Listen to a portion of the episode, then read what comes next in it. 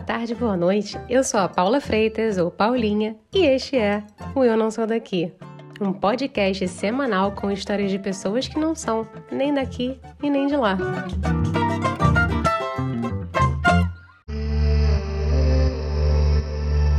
96% de crescimento. Esse foi um número que marcou o aumento de desmatamento entre 2013 e 2020 no Brasil, segundo o Instituto Nacional de Pesquisas Espaciais. Isso porque somos um dos cinco países no mundo com o território de maior cobertura florestal. Em contrapartida, temos no Brasil uma área total protegida de mais de 420 milhões de hectares. Para vocês terem uma ideia, isso seria mais da área total de 28 países da Europa. Porém, com mudanças de leis, governos, foco econômico, essas áreas tão preciosas e de inúmeras espécies ficam em perigo. Eu vou trazer um outro dado um pouco preocupante. Hoje restam apenas 7% da cobertura florestal do que um dia foi a Mata Atlântica. Isso coloca a área numa posição de pouquíssimo privilégio. Ela é a quinta área mais ameaçada do planeta. Um pouco mais distante do Brasil, existe um outro lugar que sofre grande debate político, econômico e ambiental há tempos: o Alasca. O último estado a ser agregado aos Estados Unidos da América tem 30% da área total das zonas consideradas selvagens do país. E vocês sabem que eles não são necessariamente um país pequenininho, né? É tipo a gente, grande. Entre 2001 e 2020, o Alasca também passou por uma perda de suas áreas cobertas por vegetação, uma perda de 11%.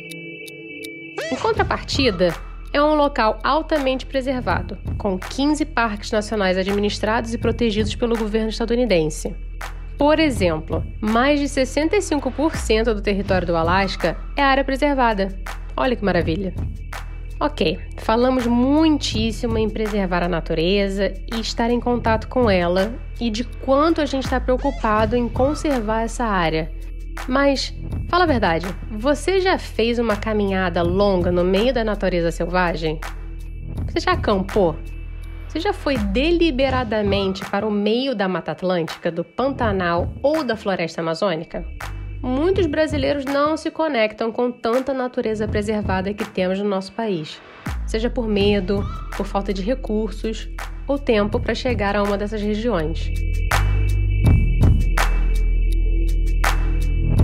Desde 2017, o nosso convidado de hoje vivia num flerte com o Alasca quando foi lá trabalhar numa expedição de caiaque oceânico. Caio Poletti, que é educador ao ar livre e apaixonado pela natureza e por educação, vive há mais de dois anos no Alasca, mas já viveu no Chile e na Amazônia por causa da sua paixão profissão. O paulistano fala pra gente no episódio de hoje sobre problemas sociais do último estado estadunidense, sobre preservação da natureza, a presença russa no estado e a relação dos nativos com a terra e como se organizam. Ele também conta como vive com a sua esposa no meio da natureza, num lugar sem água. Não porque ele queira ou porque não curte um banho, sabe? Mas porque a tubulação com a água corrente congela. Já imaginou? Bora lá! Caio, é um prazer enorme ter você aqui com a gente hoje no nosso podcast. Eu não sou daqui, você que é um rapaz que tá aí do outro lado, praticamente do mundo, no fuso completamente contrário ao meu neste momento. Não, o prazer é meu, Paula. É verdade, está, sei lá, quase 12 horas de diferença, né? Não, obrigado pelo convite, estou super animado para conversar com vocês. Opa, opa, opa. Vou começar então do começo, que é, eu acho que é importante a pessoa se apresentar. Então conta pra gente, Caio, quem é Caio por Caio neste mundo de Patagônia, Alasca e afins? acho, que, acho que uma das perguntas mais difíceis é definir você mesmo, né? Então, mas para um basicão assim, eu sou Caio, brasileiro, minha família é imigrante da Itália, foi pro Brasil uns 60 anos atrás. E aí nasci no Brasil, fui criado em São Paulo e vivi em São Paulo até meus 20 e poucos anos. E foi quando viajando e explorando essa parte de educação, que eu tinha uma paixão pela parte educacional e a parte de natureza, esporte, eu acabei conhecendo esse mundo da educação ao ar livre. E a partir dos meus 20 anos de idade, comecei a, a trabalhar com educação ao ar livre e me deu a oportunidade de viajar para vários lugares e conhecer um monte de, de salas de aula, que eu diria, na, no mundo inteiro. Então, na Patagônia, no México, na Amazônia, foi onde comecei. E hoje eu vim parar no Alasca. E já estou no Alasca já vai fazer dois anos e pouco já. Você e os ursos. São todos amigos aqui. Caraca, então desde os 20 anos você está literalmente vivendo ao ar livre, praticamente? É, entre indas e vindas, né? Acho que 22 anos eu me graduei, fiz educação, educação física em São Paulo. E aí eu, quando eu tinha 21, eu fiz um curso na Amazônia durante três meses de expedição. E foi quando me apaixonei por, essa, por esse mundo da educação ar livre, da, da aventura. E a partir daí, todo ano, eu ia trabalhar uma temporada na, no Chile, uma temporada no, na Amazônia, uma temporada nos Estados Unidos. E acabou, acabei viajando bastante, uma vida semi-nômade de trabalho. Mas sempre minha base foi São Paulo. Então minha família, meus amigos sempre estavam em São Paulo. Acho que foi esses últimos quatro anos que eu acabei saindo de São Paulo e criei uma base familiar em outro lugar. Então São Paulo é casa, basicamente. É casa. É casa bom para visitar. Não sei se para morar mais. Não vai mandar esse podcast para sua família. Não, eles sabem disso. Mas assim, você falou que você começou a se apaixonar pela, pela educação ao ar livre na Amazônia, que foi quando você fez o primeiro curso. Só que você está no Alasca agora. Digamos que se você pudesse, pelo menos a níveis de temperatura e vida, eu diria que é o completo oposto. O que, que você foi? Qual foi a sua trajetória que te levou até o Alasca? Por que o Alasca? É. São opostos e são similares ao mesmo tempo, né? Em termos de remoto, em termos de estilo de vida, eu acho que a Amazônia e Alasca tem suas similaridades e também tem muita coisa bem diferente. O Alasca em si, foi, minha história com o Alasca começou em 2017, quando eu vim a trabalhar algumas expedições de caiaque oceânico num lugar chamado Prince William Sounds, que é no sul do Alasca, um lugar incrível, é tipo um berçário oceânico no mundo. E eu trabalhei lá uma temporada, eu me apaixonei.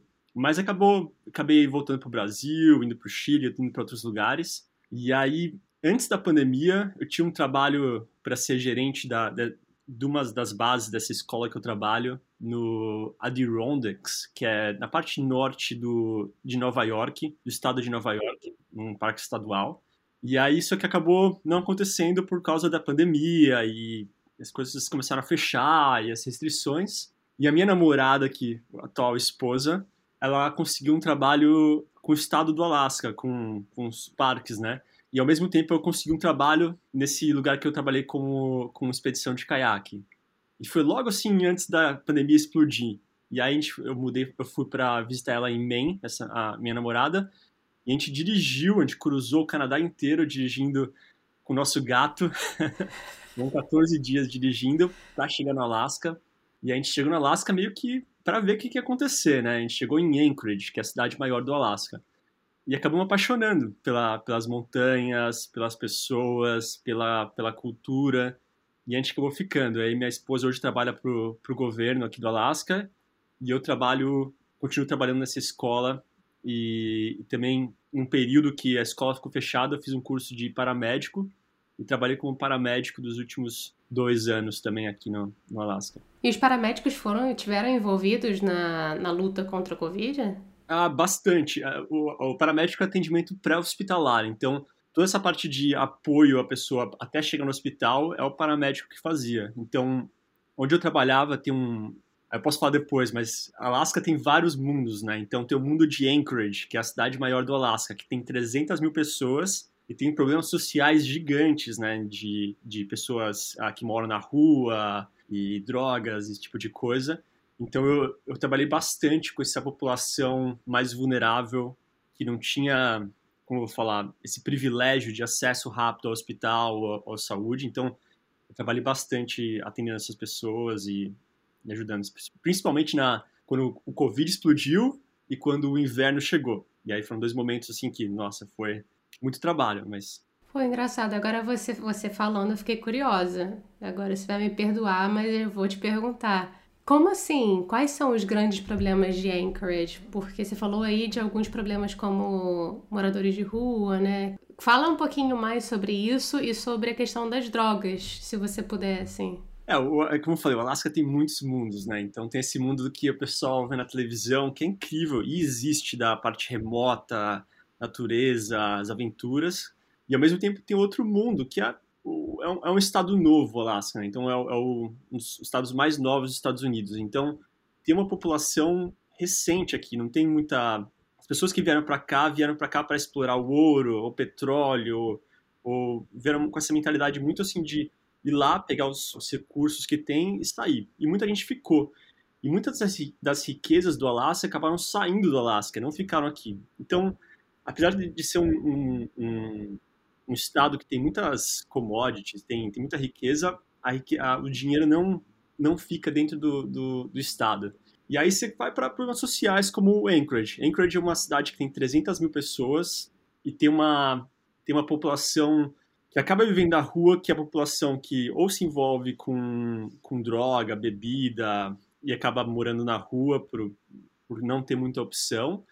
E também tem uma atrai também muitas pessoas de que eles chamam de vilas indígenas, né, que acabam indo para a cidade procurar emprego, para a cidade grande ver outras possibilidades e acabam se deparando com, com certo uh, preconceito contra os indígenas, a falta de oportunidade que eles têm de trabalho e acabam se envolvendo com possivelmente bebida, alguma coisa assim, que acaba gerando um, um, uma situação complicada para eles. Então, a população de rua de Anchorage é, é bem grande, eu, te, eu diria assim. A, a, o abrigo que, que eu trabalhava, assim, como paramédico nessa, na área que eu trabalhava como paramédico, era o ginásio. É tipo, para quem é de São Paulo, é tipo o ginásio do Birapuera. É um ginásio gigante. Caramba. Porque não tem onde colocar tanta gente nos, nos abrigos, principalmente com pandemia. Então, só esse ginásio, a gente abrigava 450 pessoas dormindo lá, dentro desse ginásio. Sem contar as pessoas que iam e passavam um dia lá, pra, porque lá tem comida 24 horas por dia, lá tem atendimento médico, lá tem, tem atendimento social também. Então, mais de mil pessoas frequentavam uh, esse, esse ginásio que oferecia todos esses serviços. Então, tem esse lado do Alasca que, que não aparece na televisão. Eu não diria que é uma cidade violenta como São Paulo, ou essas, essas, essas grandes cidades do, do Brasil, acho que. Mas é uma cidade que ela peca um pouco na, na parte de assistência social. E acho que falta um pouco de motivação para a galera mover, criar, criar uh, sistemas e, e recursos para essa galera que é mais que não privilegiada, que está em uma, uma, uma, situação vulnerável, ter uma, uma chance de, de mudar a situação social deles. É engraçado porque você falou assim, né, que tem uma questão de que a gente não pensa no Alasca como isso, né, com todas essas questões todas sociais e econômicas, né? E eu acho que é interessante porque eu acho que muita gente, acho que os Estados Unidos, se eu não me engano, eu estava escutando no outro dia, que a maior parte dos brasileiros que vão para o exterior morar fora vão para os Estados Unidos. Só que o Alasca, você diria que é Estados Unidos? ah, eu, eu acho que é, é tão diferente do, dos outros estados. Já, eu já viajei bastante nos Estados Unidos, uh, já morei em alguns lugares, né? E o Alasca é um estado único. É um estado único. O pessoal daqui, eles falam assim, eles, nem, eles quase nem se reconhecem como Estados Unidos. Eu acho que tem a parte boa da, dos Estados Unidos, uma parte dos Estados Unidos que funciona, a parte da, da, da política, assistência social, algum, algumas assistências sociais, essa, essa parte mais organizada dos Estados Unidos chega aqui. E também é um estado que tem muita liberdade. O pessoal vem aqui porque ele go eles gostam da liberdade que tem. Então, é um estado que, que a galera, tipo, pensa que o governo não pode falar o que eles têm que fazer, mais ou menos. Hum. É um estado que é, é, um estado interessante. Eu não diria, eu não tenho nenhum estado assim que possa, ou um lugar dos Estados Unidos que eu falo assim, ah, é parecido com esse lugar, porque é tão diferente em, em todos os aspectos, acho, sociais, econômicos, né? Bem, um estado bem interessante. E natureza tá ao seu redor, né? Por mais que Anchorage seja uma cidade grande, entre aspas, no fim das contas ainda é uma cidade muito pequena. Mas eles aí têm uma preservação com a natureza ou não? Porque os americanos não são muito conhecidos por preservar a natureza, vamos dizer assim. Desculpa, americanos que falam português. Então, é. Então, eu, na verdade, sim, eu, quando eu vim pra cá, morei em Anchorage, e aí eu mudei para uma região ali, Palmer, que fica perto de Anchorage, que é bem na natureza, e hoje a gente mudou para Fairbanks, que fica no centro do, do, do Alasca. Então, hoje, na verdade, eu estou numa cidade que tem uns 40, 30 mil 30, 40 mil habitantes e o pessoal da, não vai conseguir ver, mas eu moro bem na natureza, assim, na, numa cabana no meio da montanha que, que nem tem água aqui, só tem eletricidade. E mesmo morando em Anchorage, tem muita natureza em volta. O contato que o, que os, o pessoal do Alasca tem com a natureza é, um, é, é muito intenso e, e como o, o tempo aqui é muito adverso, você tem que estar sempre prestando atenção no que está acontecendo em volta de você, se vai nevar ou não vai nevar, se quanto frio vai fazer e tal, porque isso influencia a sua vida diretamente, né? A parte de preservação aqui é um dos estados que mais tem terra preservada. Como é um estado que foi criado muito recentemente, né? Tem muita, muita área preservada aqui. Opa. E você acha que isso tem alguma influência dessa cultura dos nativos ou não? Tem, tem muita. Eu acho que diferente de outros estados, ou diferente do que aconteceu no Brasil, os nativos daqui, isso, tipo, uma história longa, mas simplificando. Os nativos daqui, eles se organizaram em associações gigantes. Então, eles criaram umas empresas com, a, com o nome da, da tribo dele. Então, a terra que eles têm, os nativos, a terra que os nativos têm, eles gerenciam como se fosse uma, uma empresa. E essas empresas, esses grupos de, de empresas, eles vendem terra ou eles de, deixam o pessoal tirar petróleo ou, ou fazer mineração, mas eles pegam grande parte, se não a maioria desse lucro, dessa, dessa exploração das terras dele e usam esse lucro em favor da, da, dessas associações. E se você faz parte dessa tribo específica, você é um stockholder. Então você tem ações dessa empresa. Então você gerencia essa empresa. E se você tiver filhos, os seus filhos vão ter ações dessa empresa também. Então é uma coisa bem complexa que faz essa, a, as associações dessas vilas, desses indígenas, ter um poder gigante no Estado. Na verdade, assim, o Estado não consegue fazer uma, qualquer coisa se essas associações não tiverem a favor ou contra, ou seja, a opinião, das, a opinião deles vale muito. E, por exemplo, em Anchorage, como eu estava falando, tem esse programa sobre o pessoal mora na rua, e tem muita parte, uh, não diria que a maioria, mas assim, uma, uma, uma boa parte desse pessoal que mora na rua, eles vêm de, de vilas indígenas. Por exemplo, essa associação, elas fazem uma, eles criaram um hospital, que hoje é um dos melhores hospitais do Alasca, é esse hospital para pessoal indígena, que essa associação criou e paga e custeia e é de graça para eles. Que barato. Só para ter uma ideia como é que eles são bem organizados por aqui. Nossa, parece quase, como você está explicando, parece quase um sistema de cooperativa, né? É, exatamente, é um sistema de cooperativa, é. Caraca, eu não fazia ideia disso. É, não, eu também não. Até chegar aqui, porque a história dos Estados Unidos com os indígenas, ou muitos países da, das Américas, é terrível, né? Aqui não é diferente, é, é, é também terrível, mas o sistema que eles criaram para proteger as terras indígenas e, e, e, ajudar entre eles ali foi é, é bem, é bem interessante. Eu confesso que eu não conheço, assim, né? Tem até a parte da história, a gente não precisa entrar muito nisso, mas tem a parte da história que ficou, né? O fato da, do território ter sido disputado entre a Rússia e os Estados Unidos. Eu fico imaginando a cabeça dos nativos nesse período o que, que vai acontecer comigo, né? Ah, é, é muito louco a história do Alasca. A Rússia tinha o Alasca, na verdade foi comprado pelos Estados Unidos por um preço super barato, né, pelo qual Seward's Fault. E o pessoal falou assim, meu, Seward é louco de comprar, né, de pagar todo esse dinheiro pelo Alasca. E aí depois eles descobriram ouro aqui, e começaram a... Meu, é uma história bem interessante. Os russos, tem, tem comunidades russas aqui. A religião ortodoxa, russa tem, tem bastantes, uh, bastante igrejas aqui e tudo mais, mas os russos exploraram muito pouco a região costeira do, do Alasca. A parte do interior quase não foi explorada por, por eles na época. Caramba. Porque é muito difícil chegar, né? Acho que foi mais explorada na, na, na época do, que os Estados Unidos pegou, né? Vou voltar um pouquinho para você e pro, e pro seu trabalho, assim, de certa maneira, porque eu acho que tem um lado interessante de saber de você.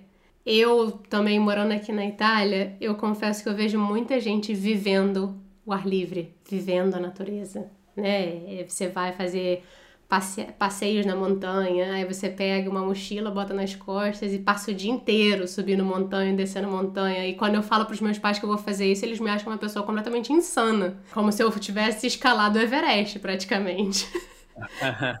como é que você, sendo um educador físico, e um educador ao ar livre, do ar livre, não sei se é a forma correta de dizer. Como é que você vê a diferença entre todos os lugares que você já viveu, incluindo o Alasca, e o Brasil, né? Um país que tem tanto ar livre. Nossa, é uma diferença assim. É uma diferença cultural gigante, né? Acho que um dos motivos que, que eu, infelizmente, hoje eu não estou no Brasil é por causa dessa, dessa área de trabalho que é, é mínima no, no Brasil, né? Aqui, só para ter uma ideia, o pessoal vai acampar, mesmo nesse frio que está agora, na neve, com criança de 2, 3 anos de idade. Então, a estrutura que eles têm e a cultura que eles têm para usar essas áreas de, de preservação, de, que são preservadas como forma recreacional e educacional é, é gigante. Isso, e isso começou putz, muito tempo atrás. Por exemplo, eles tiveram um presidente, o Roosevelt, foi um presidente que era, era super outdoor, que estimulava, ia natureza, essa coisa de de tá, ter o contato com a natureza é muito, é muito presente por gerações nos Estados Unidos. Então, isso é passado de, de pais a filhos e essa cultura de acampamento no verão, por exemplo, que o pessoal vai acampar, é muito grande. 4 de julho, que é o dia da independência deles, todo mundo vai acampar. Então, tem uma, tem uma visão, o homem, a pessoa e natureza muito mais próxima do que acho que o, o Brasil tem tem, mesmo tendo tantas áreas preservadas, né? E para a Amazônia, é um lugar incrível, né? Mas quantas pessoas que eu conheço foram para a Amazônia? Ou ainda até mais perto ali do, do parte sudeste, de onde eu sou, né? Então, você pega Mantiqueira, o Itatiaia, a Serra do Mar, toda aquela região ali, meu, quantas pessoas vão para lá, né? E acho que o pessoal, pessoal que vai, muitas das pessoas, eu estou usando isso como mais meus amigos, pessoas próximas de mim, ver assim, ah, vou meio que, sabe, passar meio perrengue, ou, sabe, meio que me desafiar, ou desafiar a natureza. E acho que é uma coisa meio, uma visão meio, tipo, acho que a natureza é uma coisa meio difícil, acho que, e, e não tem que ser assim, eu acho. Ver a natureza como uma coisa mais, assim, amigável, que você não precisa desbravar, que você não precisa, uma coisa que você vai para aproveitar e, e, e, curtir, acho que é uma, é uma coisa, assim, que não tá forte na, na cultura do Brasil. Essa pelo menos minha percepção. A nível de mercado, existe mesmo um mercado para isso nos Estados Unidos comparado com o Brasil? Um mercado gigante nos Estados Unidos. Se eu não me engano, isso foi me surpreendeu. Acho que é umas, acho que é a quinta maior ou, ou sexta maior economia a, do, dos Estados Unidos é relacionada ao outdoor. Então ele fica ali com a parte automobilística, a parte farmacêutica, não é tão longe disso.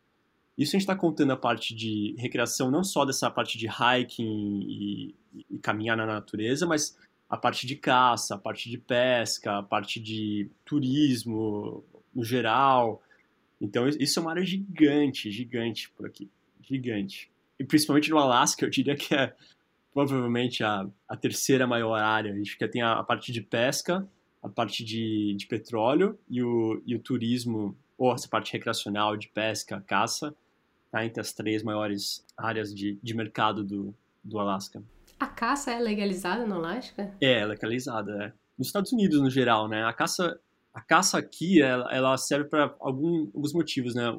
Um é para controlar o número de espécies que, que tem, né? Então, tentar fazer um, um equilíbrio melhor. E a outra parte aqui do Alasca, né, a parte de subsistência. Então, essas áreas remotas, por exemplo, aqui ou mais ao norte de onde a gente vive, não tem acesso a acesso fácil ao supermercado esse tipo de coisa. Então, o pessoal ele, ele vive da caça, da pesca, né? Então, eles pescam, eles caçam durante o, o verão inteiro, congelam e esse é o suprimento que eles têm para viver no inverno. Por exemplo, aqui meu, meu, meu freezer tá cheio de peixe, cheio de carne de alce. Isso que a gente usa no, no inverno para comer. Peraí, então. Vou fazer uma pausa. Você, tem, você mora no meio do nada. Você não tem água na sua casa. E o que você come, você caça? Eu entendi isso mesmo? não, mais, mais ou menos. não, eu moro, eu moro, a gente mora na, na montanha, só que mais ou menos uns 10 minutos de carro a gente, tá em, a gente tem acesso à cidade. Então, tem uma estrutura que em 10 minutos a gente consegue chegar de carro, né? E aqui, onde a maioria das casas que, que existem nessa região não tem água corrente, porque tem uma, uma coisa chamada perma, permafrost. Permafrost significa permanentemente congelado. Então, o solo aqui, se você cavar aqui, você vai bater em gelo. Então, o solo está congelado. Cacete. Então, criar uma, uma tubulação ou, criar, ou achar água corrente é, é difícil aqui. E tirando que aqui pode chegar a menos 60 graus Celsius. Então congela toda a tubulação da casa. Aí quando congela, a água expande, né? Então quebra a tubulação. Então é complicado ter água corrente aqui nessa região. Então a gente traz a água da cidade para cá, a gente tem uns, uns galões de água e isso como a gente bebe água, consegue lavar a louça. E para tomar banho, não tem água. a gente tem que ir para a cidade e como, como é muito comum isso, na universidade, por exemplo, eles têm os vestiários que são abertos, você paga acho que é 10 dólares por mês e você pode usar o vestiário para tomar banho na, na, universidade. Caraca, então assim, não dá para ir, não dá para tomar dois banhos por dia. Você toma um banho um dia sim, um dia não. Desculpa entrar na sua intimidade. Não, tranquilo. Não, é, como assim, eu, eu, gosto de correr, eu gosto de fazer exercício, então, e várias vezes eu vou para tem academia, esse tipo de coisa, ou vai para o supermercado, se está perto da universidade. Então, eu tomo banho todos, quase todos os dias e mais estratégia assim para para o quê? Eu vou, eu vou comprar, sei lá, vou no supermercado, preciso comprar alguma coisa, ou vou na cidade, uma coisa, e já aproveito, já passo na universidade para tomar um banho e volto para cá. Pessoal vai achar que eu sou sujo na, no podcast. Um banho todo dia, normal. Gente, ele tá limpinho, tá? Eu tô vendo ele, mas ele parece limpo, tá, Brasil? É. Cara, que loucura. Mas assim, eu, se eu pudesse voltar no início da nossa conversa, uma coisa que a gente não falou muito.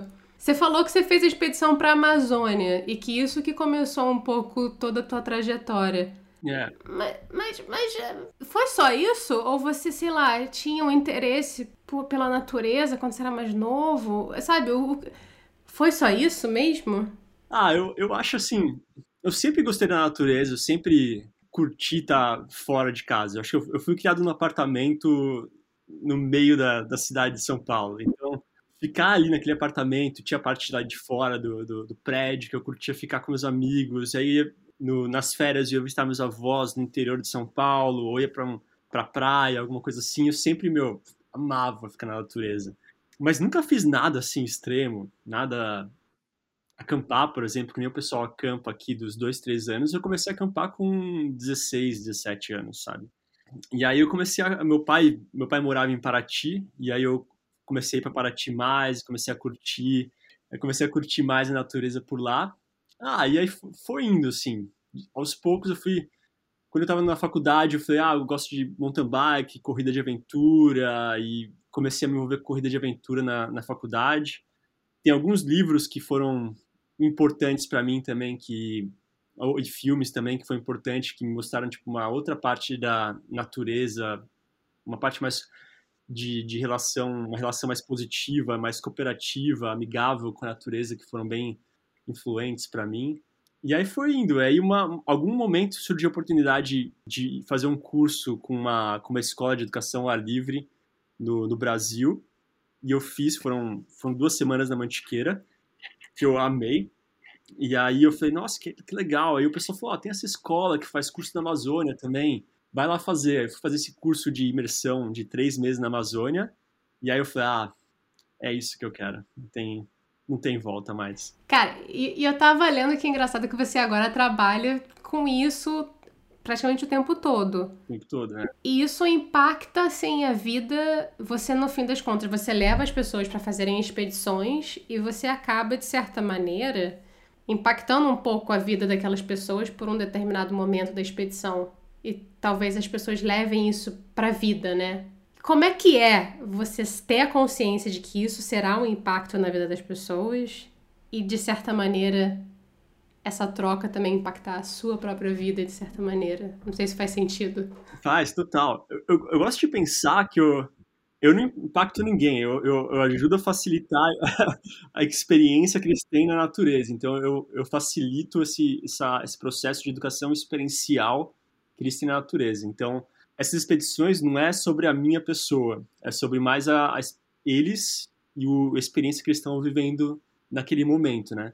Quando eu fiz esse curso na, na Mantiqueira ou, ou, e na Amazônia, foi tipo, nossa, foi assim, tem uma expressão em inglês chamada mind blowing, né? Então, tipo, abriu na cabeça, é, tipo, nossa, isso aqui é incrível, tipo, uma coisa assim, meu, todo mundo tem que ter uma experiência de saída fora da zona de conforto e experienciar coisas assim que estão fora do, dos elementos naturais dessas, das pessoas e entender o que, que acontece dentro deles, qual essa geração de emoções que a gente tem conforme os estímulos, como é que é esse processo, ou a importância de trabalho em equipe quando as coisas não estão do jeito que você gostaria, ou de você não esquentar a cabeça com coisas que você não tem controle, porque tem um monte de coisa na vida que a gente tem zero de controle.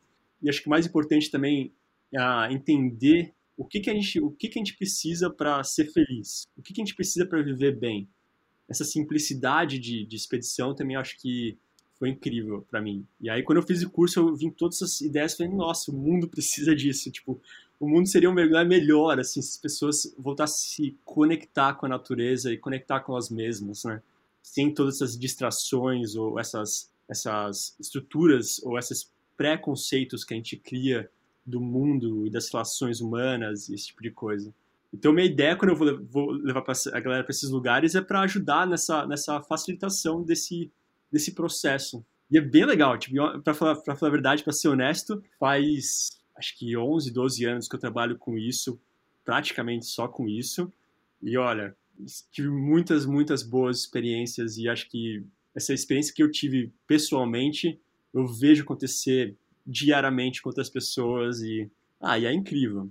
Tem alguma pessoa, teve alguma pessoa que te marcou, alguma alguma história que você teve uma troca ou talvez, sei lá, uma memória que ficou marcado na sua carreira até hoje, que você sempre quando você para e pensa, putz, aquele momento valeu. Ah, tem tantos que é tão difícil apontar um, mas assim, mas se for pensar um tema geral, assim, eu acabo recebendo muita carta, ou carta, né? Quem usa carta hoje em dia?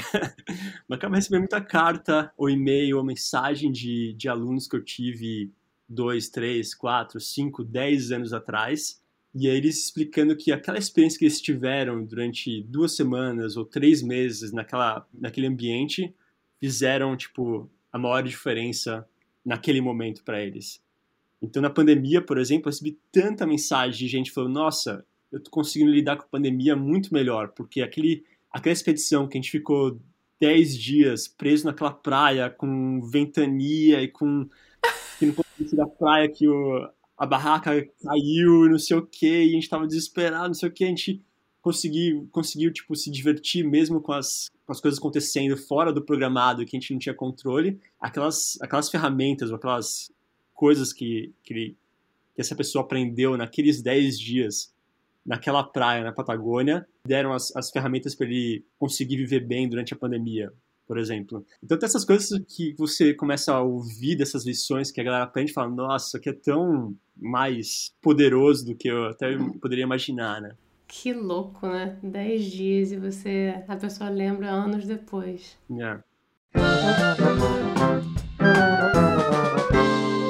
Vamos agora, senhor Caio, para o momento que eu estou chamando de momento chorrindo, que é o momento rir para não chorar, que é quando eu peço para você me contar um perrengue que basicamente é qual, toda e qualquer expedição que você faz. que você passou aí. Se for no Alasca, melhor ainda, mas tudo tá valendo. Já que você rodou tanto. Eu tava pensando nessa. Tem, tem vários perrengues de, de, de expedição, né? Mas eu queria. Tem um que não é nem expedição, acho que é mais é, que mostra o que o Alasca é. Eu tava vivendo em Anchorage, que é uma cidade que eu falei que é uma cidade grande, né? Mas a gente chegou de viagem, a gente parou, a gente foi acampar durante o final de semana, eu e minha esposa, e a gente parou um ca o carro na, na garagem, no, que é um quintal ali, né? E como Anchorage é uma cidade que fica dentro da floresta, entre as montanhas, tem muito animal. Tem urso, tem alce, tem esse tipo de coisa. E aí, entre mover as coisas da casa para o carro, minha esposa estava dentro de casa, ela foi sair de casa e eu estava no carro. Quando ela, ela, parou, olhou assim, meu, tinha um alce, mas assim, gigante, gigante, entre eu e ela, no jardim. Eu fiquei, putz, e alce? O pessoal acha que é amigável, mas tem muito, muito mais acidente com alce do que com urso. Mentira! Porque o alce é, ele é agressivo, muito mais. E eu falei, nossa, meu, putz, ficar aqui, fiquei esperando no carro ali, o que, que, eu vou fazer? Não posso nem ir pra casa, não posso nem sair correndo, porque o Alce tá aqui. Eu olhei para trás de mim, tinha um bebê Alce atrás de mim. Eu falei, putz! merda, agora eu tô ferrado, porque tô entre o bebê e entre o Alce. E eu tava fora do carro, eu falei, meu, eu vou pular dentro do carro aqui e me trancar, né? E eu fiquei lá, eles ficaram me olhando, eles ficaram olhando minha esposa, e eles Aí o, o bebê Alce foi lá e começou a comer nosso jardim, que a gente tinha uma plantação de batata, não sei o quê. E aí o Alce deu a volta, assim, por mim, e eu, eu paralisado, assim. E aí começou a destruiu nossa horta, comeu tudo que tinha. Tem que fazer, deixa aí. E aí olhou pra, pra mim, passou do meu lado, assim, eu parado, e foi embora. E continuou andando na calçada na rua, assim, indo pra, pro downtown. Falei, nossa, que lugar, assim, louco e mágico ao mesmo tempo, né? Quão grande é um alce? Para quem nunca viu um alce, quão grande é assim o chifre do alce, por exemplo? É, é muito grande. É maior que um, parece um cavalo, mas é um cavalo é, extra grande. Então, por exemplo, só o, o, o, chifre dele é mais ou menos um, a minha, meus braços abertos, assim. Então, Sei lá, uns dois metros? É, acho que um, um metro e um metro e meio, dois metros, né? É bem grande. E que história é essa? Então o alce é mais perigoso que o urso? É, porque o, o principalmente quando tem bebê envolvido, ele é, ele é mais agressivo. O alce ele é mais ter territorial, no geral, do que o, o urso, principalmente comparado com o urso preto, né? E o alce tem uma visão um pouco ruim. Então, se ele não vê, se ele se sentir ameaçado, ele não sabe o que está acontecendo. Então, ele já vai e ele, ele avança para cima. E o pessoal aqui tem muito mais acidente com alce do que do que com o urso. O urso, na parte do inverno, ele está hibernando, por exemplo, então não tem perigo nenhum. No, no verão, se você não tiver comida, ou se você não, não for na área dele, dificilmente ele vai chegar perto de você. Ele tem muito receio com o humano. O alce, não necessariamente. O alce, ele é, ele é territorial, ele vai ficar ali, ele, ele não vai te ver você chegando perto, se você estiver chegando perto dele, e ele pode atacar. Até agora, até antes de ontem, eu recebi uma mensagem aqui, um alerta do, da região, porque tem muito ataque de alce, porque o inverno aqui está muito frio, tem muita neve, então os alces estão com dificuldade de encontrar comida, então eles estão indo para as trilhas, né? Caramba. Onde chama de aquelas máquinas de, de esqui, snow machine, né, que eles têm, andam, essas trilhas que o pessoal vai esquiar, porque é mais fácil de andar para eles. Então, eles estão essas trilhas mais presentes e quando você chega perto eles estão com fome, eles ficam mais irritados, ficam mais com raiva. Então eles têm tá tendo muito ataque ataque de alce aqui na região. Caraca. Outro planeta. É outro planeta, gente. é.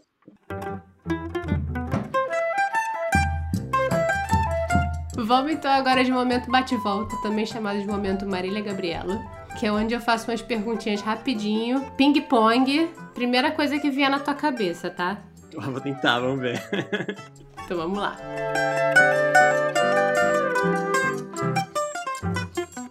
Um lugar no Alasca. Fairbanks. Denali ou Floresta Amazônica? Denali. Heresia! É. Eu amo Amazônia, mas Denali é é, perto, é quintal de casa agora, sabe? Então tem essa conexão agora, mas. Ah, eu amo a Amazônia, foi difícil essa. Virou casaca, gente. A maior aventura da sua vida. Eu acho que é. Eu acho que é criar conex, conexões assim como fala, profundas com pessoas, com pessoas incríveis, eu acho. Então, por exemplo, casar, ter casado com uma esposa e criar essas relações que eu tenho hoje, foi uma, uma aventura grande, principalmente tendo essa vida nômade que eu tenho, mas estamos vivendo uma aventura boa agora. Que gostoso. Caiaque ou canoa? Caiaque. Oh, foi fácil essa. Pensei que fosse difícil, pô. Uma coisa que não pode faltar na tua mochila. A minha colher que eu uso faz mais de 15 anos, que foi um presente da minha mãe. Eu uso em todas as expedições que já fui. Eu espero que você lave essa colher. Quando tem água, quando tem água. Agora, dá de cara com um urso, uma baleia ou uma cobra no meio de uma expedição? Ah, com uma baleia. Tão raro, é tão, é tão incrível. O homem, o homem não tem medo de nada, gente. Não tem medo de nada. Não, tenho sim. Tenho. então vamos lá, o medo. O medo? Acho que um medo de, de não. Assim, meio filosófico, mas assim, acho que de não poder fazer as coisas que eu amo. Nossa. Profundo mesmo essa. Para terminar o bate-volta, um cheiro bom. Uf, de chuva. Na terra, na terra molhada. Olha, quem diria? Vamos então, Caio, agora de modo avião, que é onde eu peço pro pessoal dividir aí dicas, conselhos, recomendações. Pode ser livro, filme, série, disco, artista, lugares, frases. Tá valendo, o que você quiser. Legal. Ó, de filme, de filme é um que, que me inspirou, acho que tá aqui, chama Dersu Uzawa, que o diretor é Akira Kurosawa, é um diretor japonês. É a história de um de uma pessoa na Mongólia, é um filme bem antigo. É bem, tem, que ter, toma, tem que tomar seu tempo para assistir, mas é um, ele acompanha uma pessoa na Mongólia que vive na, na floresta, mostra a relação que ele tem. É bem, é bem interessante. Do Akira Kurosawa, Dersu usa lá o filme. Eu diria que, em termos de música, eu acabei de, de ver o, um documentário do Wilson Simonal. Oh, que maravilha! Essa praticamente virou minha trilha sonora dos últimos meses aqui no Alasca, para dar um pouquinho de, de alegria e, e cor nesse, nesse lugar que é tão escuro e, e frio e branco. então, Wilson Simonal. É o, é o... Quem, todo mundo merece um pouco de Wilson Simonal na vida. Eu adoro também, confesso. Bate um pouquinho de tristeza, um pouquinho de blues aí nesses dias curtos? Ah, às, às vezes sim. Ah, aqui o, o, sol nasce por volta das 10 da manhã e vai escurece às duas e meia da tarde. Caramba. Então, eu, eu diria que é uma tristeza, mas acho que o corpo dá uma dá uma diminuída assim no nesse flow, nesse nesse nesse passo, né? Tem que tem que ter disciplina assim para sair de casa, para respirar o puro. Tem que ter disciplina. Se não tiver, eu acho que o pessoal que trabalha das 8 às 5 da, da tarde e não consegue ver o sol e fica no escritório e sai à noite e, e volta à noite é, é complicado. Antes da gente terminar, eu ia te perguntar uma coisa que eu morro de curiosidade. Eu ia te perguntar antes, eu não te perguntei. Existe. Acho que muita gente pensa no Alasca, pensa no filme, né? A gente tava falando de filmes, né? No modo avião agora.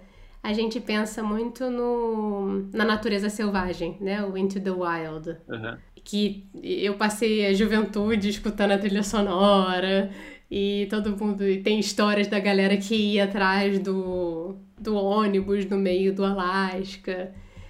Existe uma visão um pouco deturpada ou existe um. Foi, foi positivo, foi negativo para a população do Alasca, para o turismo? Ou existe um, uma menção quanto a isso ou não? Eu tenho. Ah, eu moro, na verdade, do lado daqui onde ele, tem o ônibus, o ônibus dele fica tá aqui no museu, aqui pertinho, eles tiraram do lugar, e o lugar que, eles, que ele, ele acabou falecendo não é tão longe de onde eu moro aqui. Eu diria, assim, aquele filme é incrível, a trilha sonora é incrível, super bem escrito, é, o autor do, do, do, livro, que virou filme depois, é um cara super incrível também. A história dele, eu acho, eu acho que tem, tem muito turismo, muita gente que vem, vem ver e, e gosta da história dele, quer ver o, o, o ônibus, e, muita gente morreu tentando atravessar o rio, muita gente morreu tentando atravessar o rio.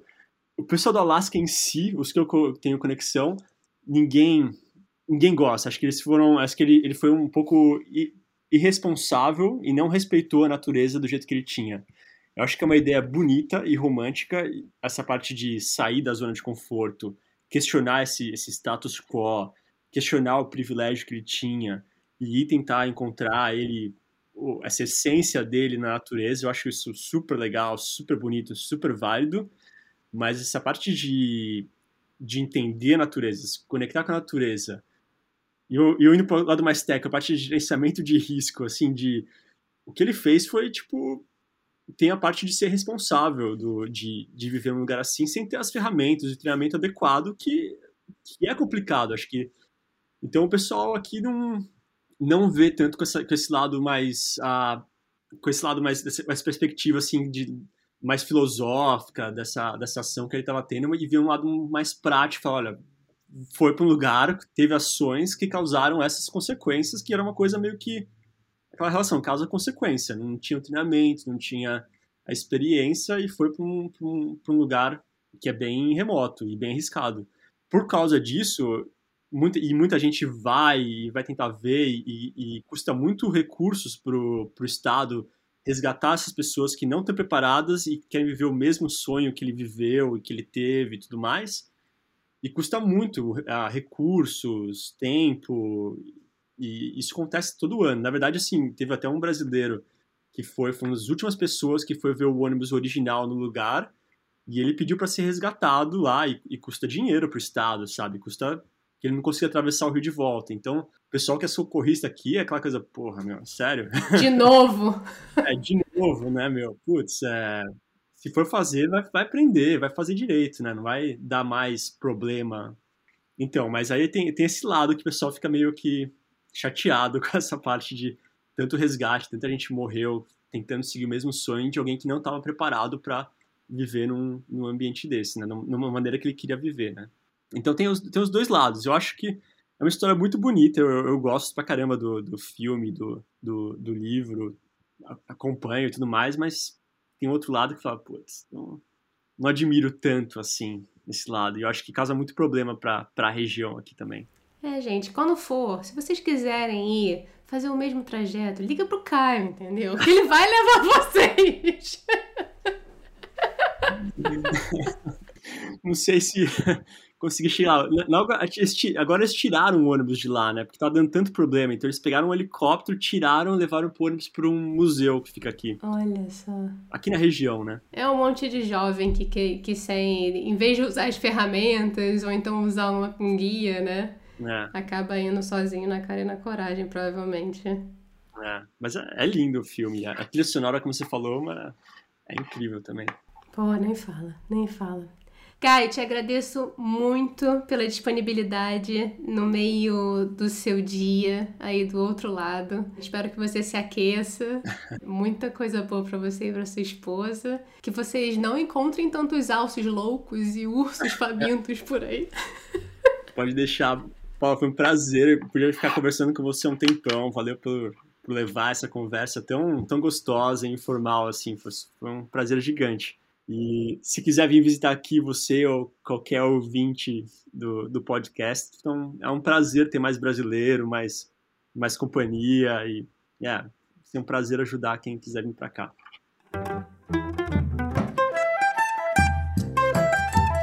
Gente, não custa nada relembrar vocês, né? Dá aí, ó, cinco estrelinhas para o nosso podcast se você puder. A gente não tá te pedindo nem para você fazer um pix. E ó, se você ainda não seguiu Eu Não Sou Daqui, é só seguir no Spotify ou aonde você estiver escutando a gente nesse momento. E caso você tenha perdido as dicas do Caio ou dos nossos outros convidados, a gente está lá no Instagram com um conteúdo diferente e para relembrar as dicas dos nossos convidados. É @nsdaqui ou manda um e-mail pra gente no nsdaquipod@gmail.com. O Eu Não Sou Daqui foi apresentado por Paula Freitas, editado pela Stephanie Debi, design gráfico da Gabriela Altran, suporte de conteúdo das redes sociais da Luma Mundim e consultoria do João Freitas.